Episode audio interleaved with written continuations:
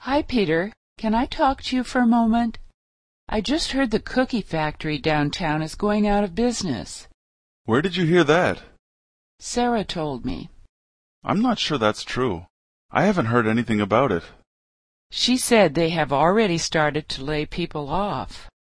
Doesn't your father work there? Yes, I'm really worried he might get laid off.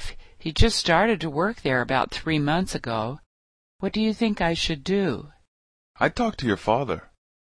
Yeah, but if there was something wrong, I don't think he'd tell me.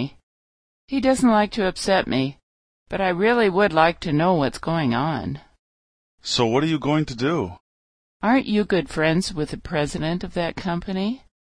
Yes, we used to work together at a different company about five years ago. Maybe you could call him and see what's going on. Well, I don't know. I guess I could. It's pretty late now, but I'll call him in the morning. Okay, thanks so much.